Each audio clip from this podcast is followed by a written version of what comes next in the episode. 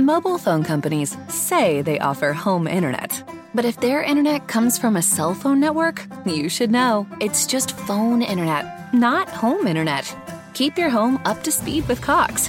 Cox internet is faster and has more reliable download speeds than five G home internet. Cox is the real home internet you're looking for. Based on Cox analysis of Ookla Speedtest Intelligence data, Q three twenty twenty-two, and Cox serviceable areas. Visit cox dot com slash internet for details. This is the Dark Illumination Report podcast extra for Sunday, July twelfth, twenty twenty. And on today's episode, we're going to be talking about hell and the afterlife. This is a Dark Illumination Report extra with R J Womack. Hey everybody, thanks for joining me for another episode. I'm glad you're here. First thing I want to say is thank you everybody for your responses to my previous episodes, and and uh, thank you for sharing your story with me and a lot of your stories with me. A lot of you have said you've been listening to this podcast for years, and I was really surprised at how many of you have been listening for years and never responded. I also want to let you know that you're always welcome to ask me questions. You're always welcome to to um, contact me if you want to and, and talk to me about some issues and stuff like that. But the one thing I do want to say is that I have a new appreciation for the importance of this podcast. First, I'm glad I made the decision to go to a daily schedule. I think that was critically important. I think, I think it's one of the key facets of this ministry. When I first originally started this podcast or started out with this podcast, I intended it to be a daily show, uh, a short daily show with short episodes. That's why the intro is Dark Illuminations Report Podcast Extra, and the uh, original Dark Illumination Report podcast was supposed to be the longer version, which was supposed to happen either weekly or monthly, where we had an interview and an hour-long episode. The, the uh, extra episodes were supposed to be daily short episodes, and the regular episodes were supposed to be once a week or once a month with interviews that lasted an hour. But unfortunately, a lot of people don't want to come on this show and don't want to be interviewed on a satanic show. I've invited several guests, and most of them have declined. Plus, the things that I say are controversial in the satanic community. Obviously, going to diabolism and rejecting contemporary Satanism is not something that is very popular. So that has a lot to do with people not liking what I have to say. But the other thing I want to point out is that the reason I've taken kind of a new approach, or the, I have a new attitude towards this podcast, is I realize that a lot of you are struggling with very serious life issues. And the majority of the audience is starting to change, and it's becoming a much older audience with um, a background in paganism and an understanding of the history of occultism and of of religion and magic. And so we're getting rid of that kind of teenage kind of black metal audience, and it's starting to attract an older audience with more serious questions, more questions related to life and life issues. And I realize that a lot of you, like I said, are going through really tough stuff. And some people have said that, you know, they were on the verge of suicide, and, and uh, Satan helped them and guided them and directed them and helped lead them to this podcast in order to give them some structure and help them. So I realize that this just isn't a podcast. You know, I looked at it as kind of, yeah, it's a religious thing to do, and yeah, I'm doing it for Satan, but it's just a podcast. Nobody really cares. It's not a real ministry. But since I've heard from a lot of you about how this podcast has helped you through a lot of difficult times, I realize this is a serious ministry. This is really helping people, and I need to make sure that I give you the best content I can and that I take this podcast seriously. You know, I've been saying for months that I'm going to start the ministry. I realize now that this podcast is the ministry, and I have a responsibility as a minister, as a priest of Satan, to really try to up my game. And I'm going to try to slowly up my game and make this podcast better, because I realize that Satan is guiding people to this podcast. He is using this podcast to help people, and I have a responsibility to him to make sure that I do the best job I can. And I want to tell you how much I appreciate all of you listening and all of you who have contacted me. You know, there's a lot of people who take their listeners for granted. There's a lot of people who think they're owed attention. There's a lot of people who their notoriety goes to their head.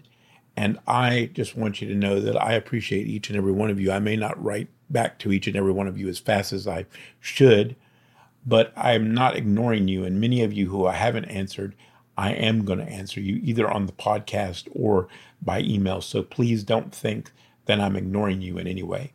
And that leads me to one of the things I wanted to talk about. I was originally supposed to talk about Aquino, and I, to be honest, I just don't feel like talking about the Diabolicon. I don't feel like talking about Aquino right now. And since we have an episode every day, and since I'm committed to that now, because I realize it's helped so many people, they look forward to this podcast. Um, we have plenty of time to talk about Aquino and any other subject we want to talk about. But the one thing I want to talk about today is how much people worry about the idea of hell, how much Christianity has affected them and the way they think. Now, for the record, and to lay it out for everyone who might be interested to know, I don't care whether every word of the Bible were true. I don't care if there is a lake of fire waiting for me for worshiping Satan.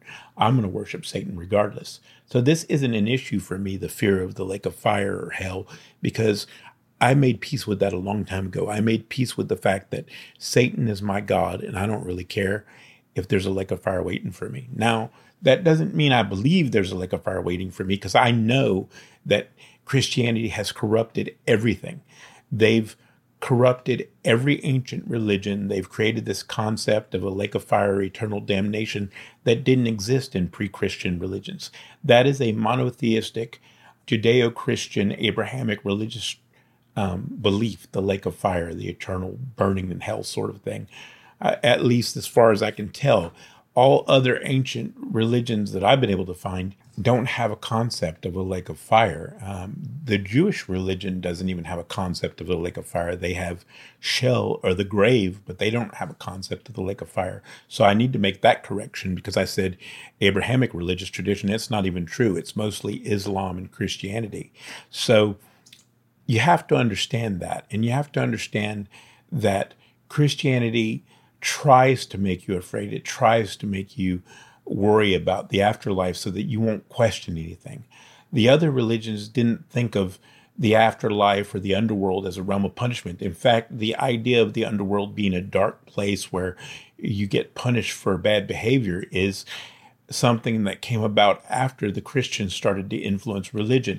In fact, there's some um, scholars who suggest that Valhalla and the Viking um, concept of the afterlife is actually not in the heavens, but in the underworld, and it only became part of the heavens. And this Odin, as the all-father kind of Christian god type person, was a concept that came about after the Christians started to influence the religion. For me, the whole idea of the underworld, just uh, as far as being a lake of fire, just doesn't matter.